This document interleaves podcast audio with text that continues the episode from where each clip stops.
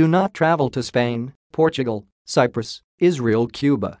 D.C. The United States Center for Disease Control and Prevention and the U.S. State Department on Monday both warned against travel to Spain, Portugal, Cyprus, and Kyrgyzstan because of a rising number of COVID-19 cases in those countries.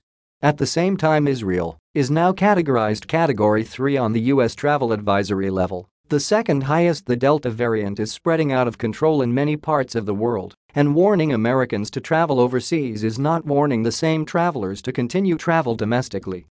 The CDC raised its travel advisory to level 4, very high for those countries telling Americans they should avoid travel there, while the State Department issued do not travel advisories. Spain reopened its borders to U.S. tourists in June and has been a popular destination for Americans since then. TAP Air Portugal returns to San Francisco and Chicago may be too early.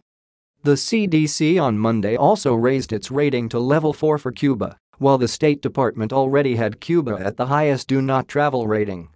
The CDC also raised concerns about the rising number of COVID-19 cases in Israel, the West Bank, and Gaza, lifting its travel health notice by two levels to level 3, high, while the State Department rated Israel at level 3, reconsider travel.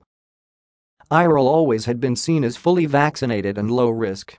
In June, the CDC had lowered its travel advisory rating for Israel to level 1, low.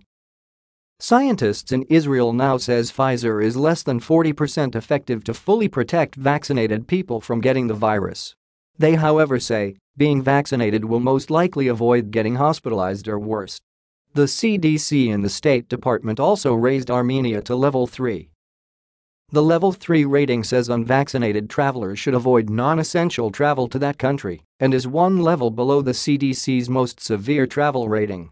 In June, the CDC eased travel recommendations for more than 110 countries and territories as it revised its methods for travel warnings based on COVID 19 risks.